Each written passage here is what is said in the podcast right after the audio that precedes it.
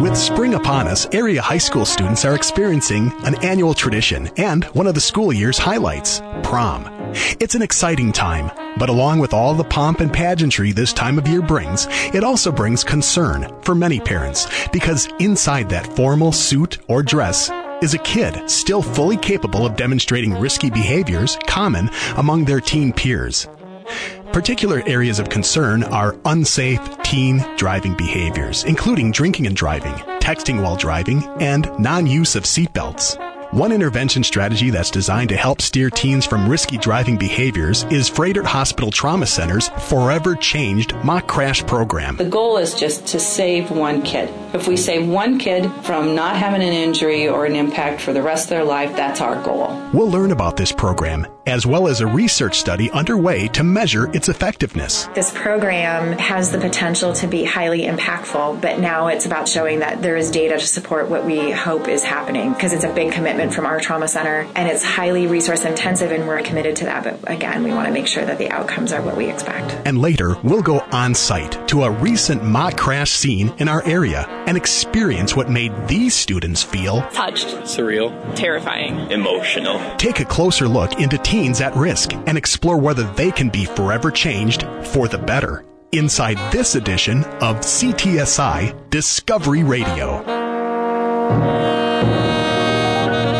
Welcome to CTSI Discovery Radio. I'm your host, Brian Belmer, and as always, I appreciate spending the next 30 minutes with you as we discover together today and on each show CTSI Discovery Radio is brought to you monthly by the Clinical and Translational Science Institute of Southeast Wisconsin.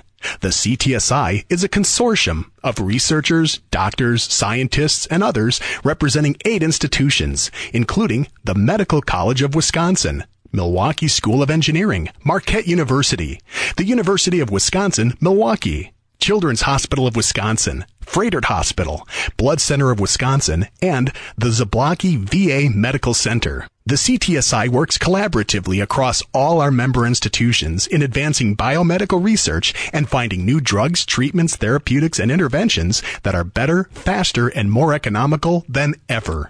Our mission is advancing health through research and discovery. National Trauma Awareness Month originated in 1988 when then President Ronald Reagan established May as a month for focusing time and resources on increased awareness, education, and activities designed to prevent traumatic injuries. 28 years after its inception, we mark this year's National Trauma Awareness Month by focusing on a program in our area that targets teen drivers and some of the risky behaviors common among them. This local program is called Forever Changed, and it's one of Froedtert Hospital's community injury prevention outreach efforts. Annette Bertelson is Trauma Program Manager for Froedtert Hospital, and given that it's both Trauma Awareness Month and prom season, we thought it timely to learn about just what this intervention and prevention program is and how it all began. She begins by explaining that Froedtert's Forever Changed mock crash program began about 10 years ago when one of her team members recognized the need for educating area teens about risky driving behaviors. It was started in 2007 and it was started because one of my staff members had worked as an ED nurse here for several years and had seen these high school students, 16, all the way up to 18, coming in being involved in motor vehicle crashes. And all of them were really the result of risky behaviors. And there's a program that the Emergency Nurses Association does with high schools called ENCARE, which is uh, making wise choices about the things they do when they drive, risky behaviors, those types of things. But we really felt that there was something that was needed to get the students to see what it really feels like to be involved in a crash and the aftermath of what happens. And so that's how it started. Was one of my staff members had this passion for this. And since 2007, Froedtert's Trauma Center and Injury Prevention Outreach Team, along with the help of area EMTs, police and fire departments, and other first responders, have been staging mock crashes to drive home the devastating consequences of drinking or texting and driving and lack of seatbelt use. To date, we have done a total of 19 schools and 35 crashes. What we try to do is target the spring and the fall when the fall is homecoming and the spring is prom, so people are outside of their normal zone acting. And so what we try to do is target those times when they could be doing more risky behavior than they probably normally would have been. And so we do them usually on a rotational basis of every other year for some schools, every three years for some schools. It depends upon the schools. Later in this program, we'll share the sights and sounds of what some area students recently experienced at a crash scene. But ahead of that, we asked Bertelsen to give us an overview of how the Forever Change program delivers its message. The program simulates a crash, and we usually use their football field or their parking lot, whatever the school has available. We work jointly with the EMS providers in that area that surround the school that would be responding to if there was a student involved. We work with the police in that area. We work with the school's guidance counselors, social workers. Depends upon how the school's structured as far as counseling goes. We work with the administration of the school. And we go in and stage this mock crash. In the mock crash, we use students that the school has chosen. And we usually use at least five students. Of the students, one will die in the crash. One is usually doing risky behavior of drinking and driving and goes to jail. One will have a spinal cord injury. They're usually sitting in the back of the vehicle and didn't wear their seatbelt. One will be sitting in the front not wearing their seatbelt and they end up with a femur fracture, which is a leg fracture. One of them will get a minor brain injury so they can't function as well. Usually we have one of the other drivers, so the one is usually drunk and the other one's texting driving, because both are very bad and risky behaviors. So we kind of stage it around the students. We try to incorporate what that student is doing in high school. So if they're in sports or if they're in drama or whatever, and how it will impact them for the rest of their life. Hence the title Forever Change. Because once you're involved in that, if you were the driver that hit one and, and then there was someone that was killed, there's survivor's guilt, which you have forever. A TBI you have forever, which is a traumatic brain injury. A spinal cord injury, that person will be paralyzed. So there are a lot of things that go along with that type of an injury that impact them for the rest of their lives. Aside of the fact that they're all involved together and they're friends and they've seen this happen to each other, that does impact them also. And then the person that goes to jail, they are forever changed also because it was their behavior that caused the death or the injuries of the other students. Sometimes we will have judges come to give ruling for their trial or their parents parents' fees for the court fees. So the students come out and witness this crash and go through this whole thing. In the meantime, none of the student body know that this is going to happen, and they're just called out to the field, and then we stage this. We keep it all quiet because we don't want the kids to know ahead of time. We want them to have this most to real life as possible. The mock crashes are typically staged in the morning.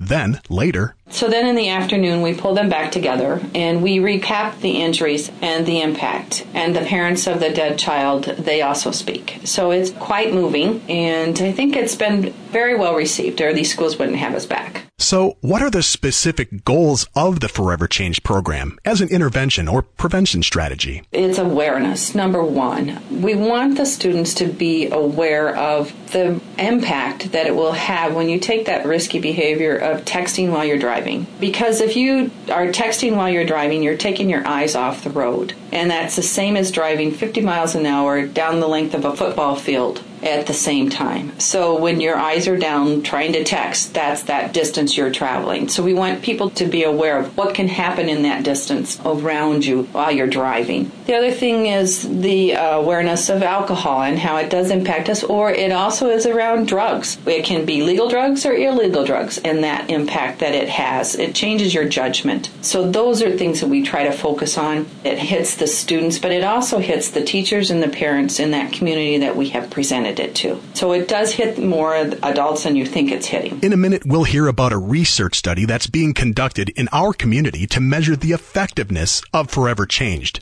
Ahead of that, we asked Annette Bertelsen what type of feedback she's received from students over the years. We had some college students that had been some of our student victims, and they came back and they wanted to sit through their school's next mock crash to just see it from the other side. And all five of them said how it had impacted their life they thought twice about when they went to a party, even in college, when they were legally able to drink Why should I do that? Why should I take that risk? What can happen? Wearing their seatbelts telling others to wear their seatbelt, not texting while they're driving. They personally had done this, but they also told their friends about it and others that it's not safe. If you're a parent, an educator, or just a concerned citizen who wishes to have this program come to your community's high school, information is available. We have an injury prevention coordinator. Her name is Robin Eide, who is here on staff at Froedtert. She is within our department, and they can contact her either by phone or they can send her an email, which would be the easiest way probably to just say they have an interest in it, and we would send out a brochure or contact them to let them know this is what we offer, this is when we can offer it, and what their school's involvement is. We'll post contact information on the CTSI website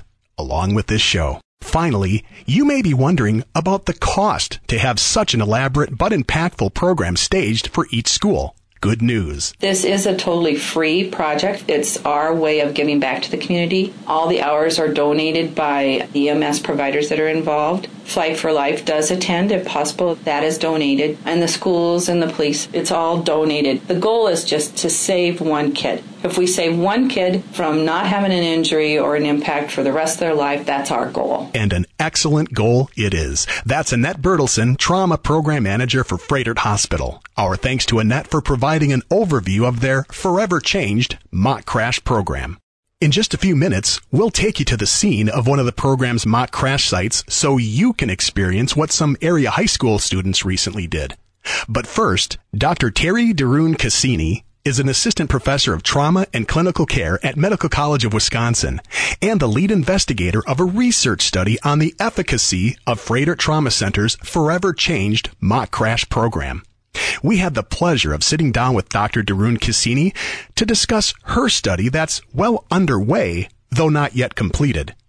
She tells us that based on the mock crash program's longevity, about 10 years in our area, it's now time to evaluate whether the program has been truly successful at changing the hearts and minds of teen drivers. The Forever Change Mock Crash program is a resource intensive program, as you have heard from Annette Bertelson. And it's this reality based intervention to try to prevent kids from engaging in risky driving behaviors like using cell phones or texting while driving, drinking while driving, and, and of course, encouraging them to use seatbelts. And so our trauma program has been doing this for a long time. Annette came to me and said, We don't know anything about if this really changes beliefs or behaviors related to driving like we're hoping it is. So, you know, the program's been going on for a number of years. It's about time we evaluate. Is the program benefiting students in the way of changing what they believe they should be doing or shouldn't be doing related to driving? And are they actually changing engagement in those risky behaviors, whereby we're seeing a reduction in risky driving behaviors after the mock crash program. Of course, we know any teen can demonstrate risky driving behaviors, but exactly how common is it? Dr. deRoon Cassini says that can be challenging to assess. It's difficult to assess because sometimes there's a response bias when you ask kids. Like, uh, do you text and drive? You ask a 17 year old that question. They know they shouldn't.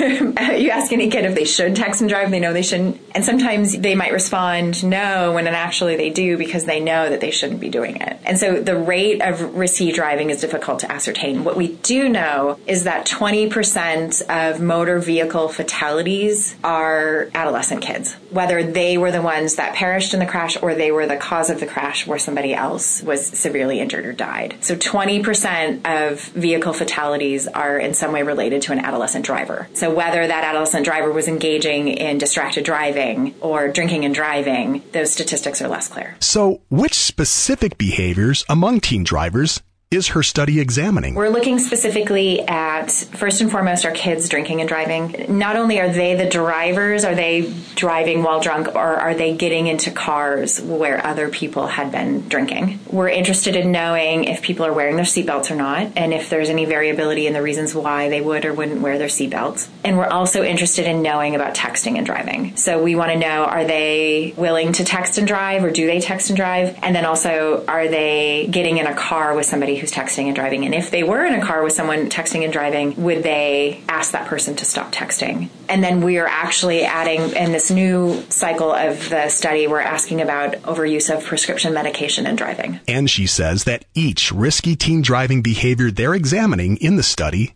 is equally concerning. Whether you're listening to the radio or you're texting, you're distracted.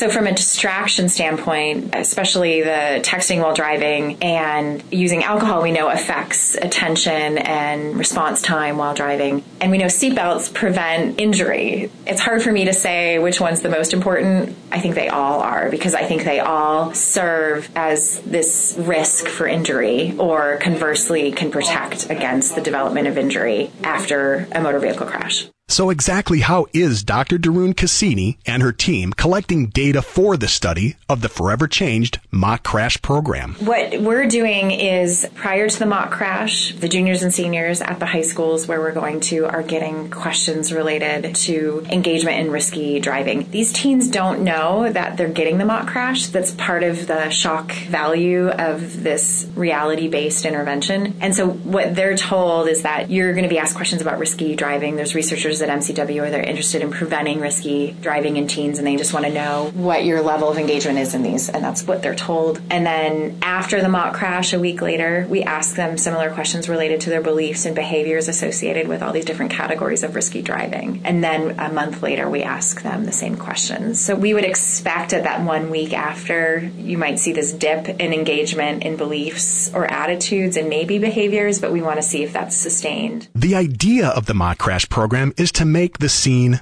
seem real, very real.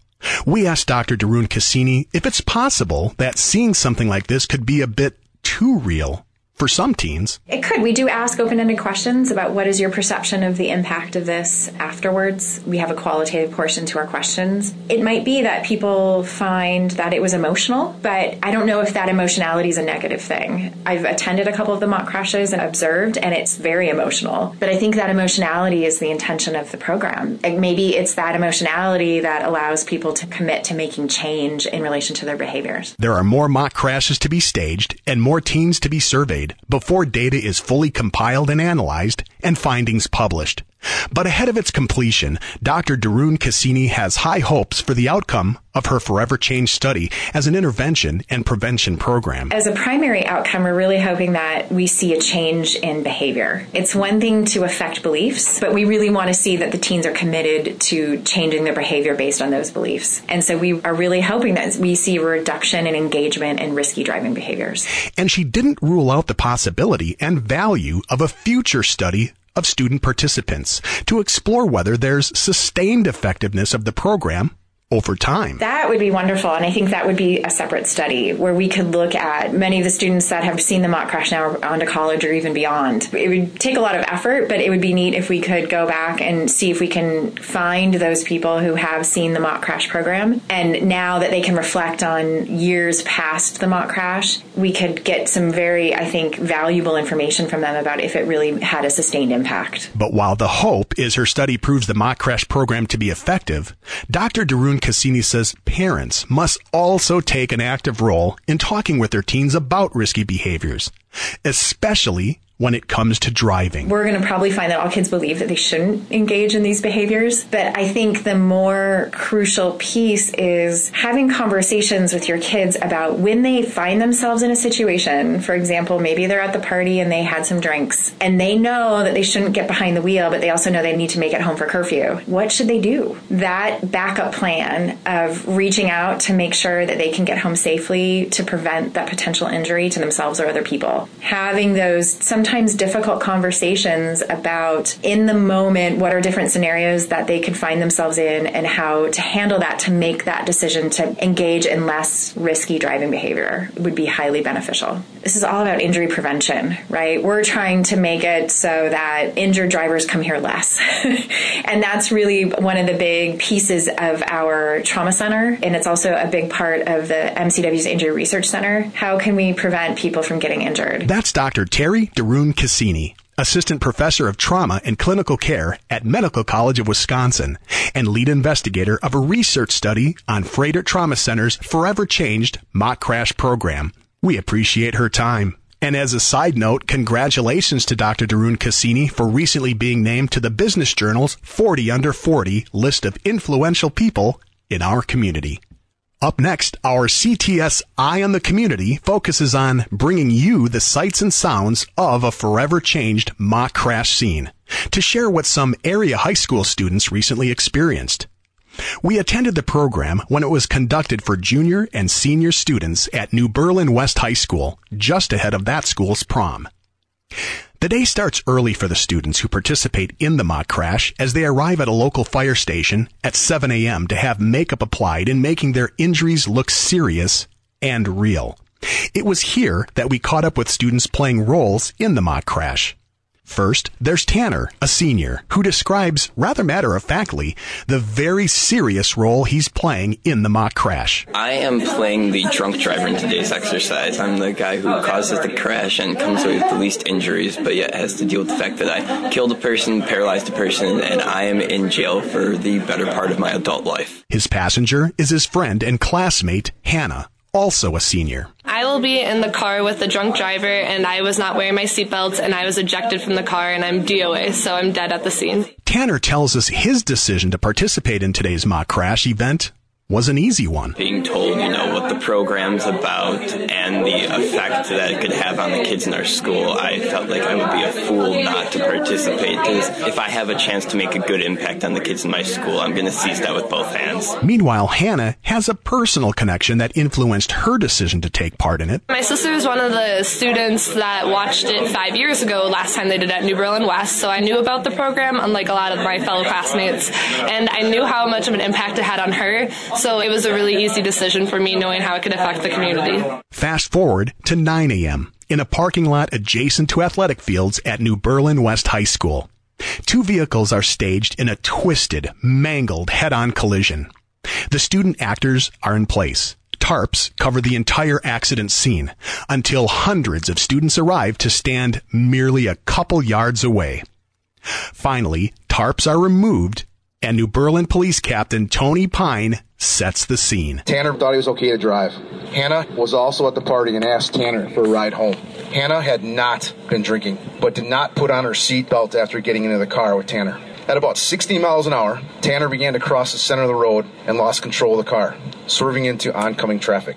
In the other car, Jake was driving Ray and Max home from the baseball game. They were on the same road as Tanner and Hannah. Jake was on his cell phone texting and was unable to react in time to get out of the way of the oncoming car. Two cars collided head on. A desperate, panicked 911 call is made by a witness at the scene. In, in front of the New Berlin West High School, th- there's been a bad car crash. I, I can see several people are hurt very bad. Someone is lying across the hood of the car. You gotta hurry up. Um, hurry up! In what seems like seconds, first responders and emergency vehicles arrive at the accident, adding even more realism to the chaotic scene. Dispatch 1310. We have two vehicles head-on collision. Major damage. 1310 will assume Cleveland Command have to red upon arrival. Appears we have one person partially ejected out of the vehicle.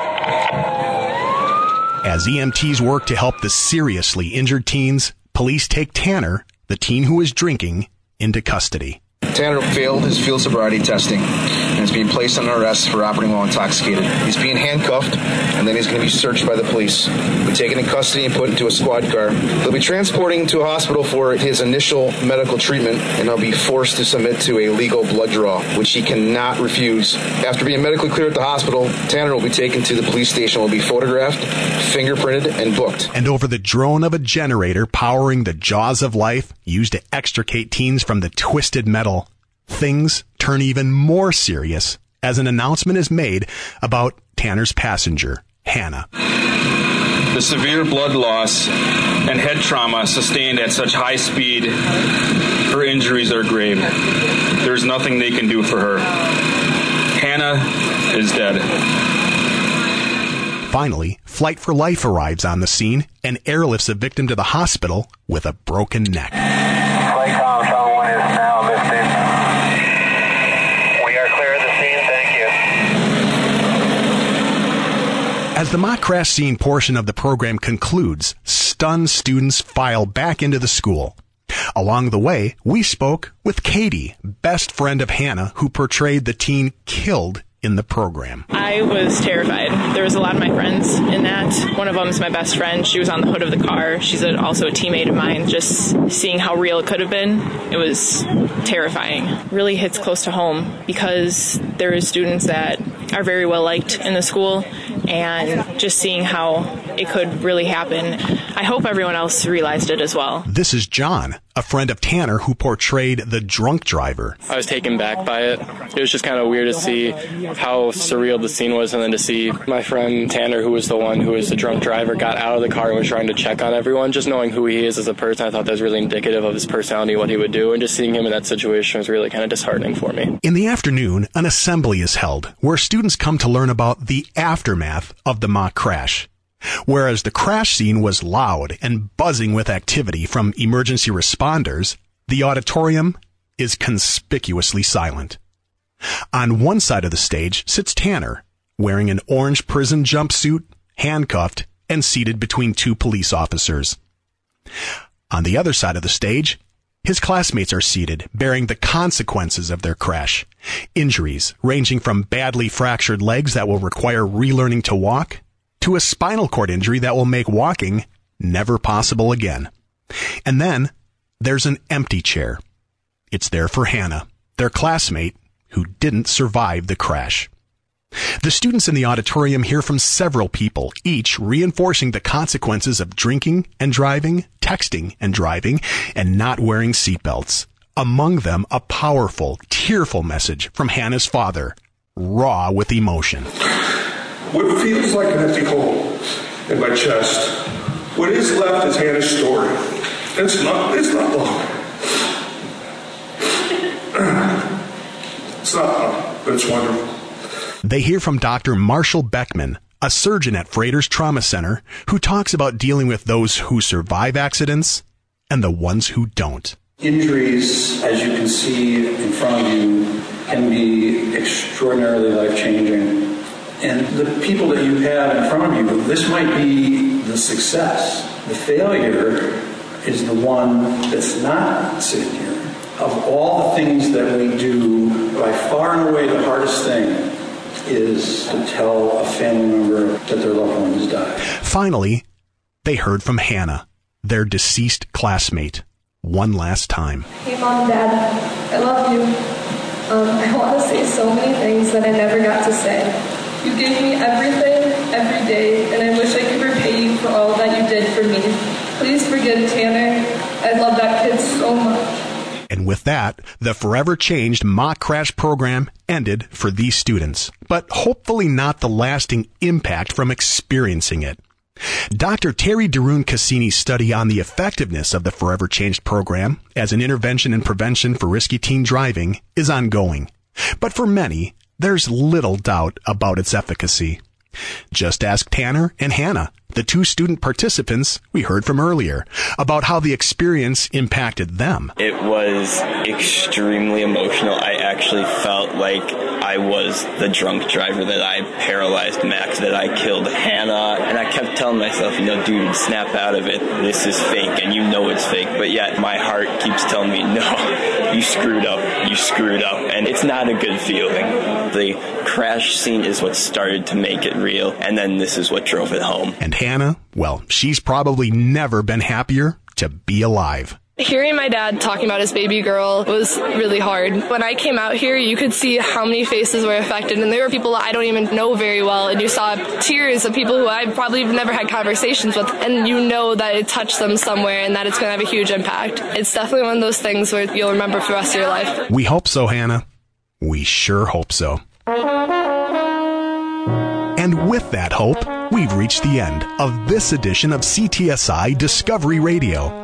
Again, our sincere thanks to today's guests, Annette Bertelson, Dr. Terri deRoon Cassini, and a special thanks to Robin Eide of Froedtert Hospital Trauma Center's Injury Prevention Outreach Team, as well as all the emergency responders and New Berlin West High School students and staff who volunteered their time in sharing the Forever Changed program. I hope you've discovered something by listening to today's show, and I'm doubly hopeful that you'll join us again next time. CTSI Discovery Radio airs the third Friday of every month, so make an appointment on your calendar to join us for each episode. On behalf of the Clinical and Translational Science Institute of Southeast Wisconsin and all of our affiliate partners and members, I'm Brian Belmer, wishing you happy, healthy, and safe days ahead. For more information about research or to listen to this program online and on demand, please visit the Clinical and Translational Science Institute of Southeast Wisconsin website at ctsi.mcw.edu. And be sure to share your knowledge of this show and the CTSI with all of your family members and friends. CTSI Discovery Radio is written, co-produced, and hosted by Brian Belmer engineered and co-produced by Tom Crawford and Jeremy Kuzniar in collaboration with WMSE Radio. The CTSI and this radio program are under the direction of Dr. Reza Shaker.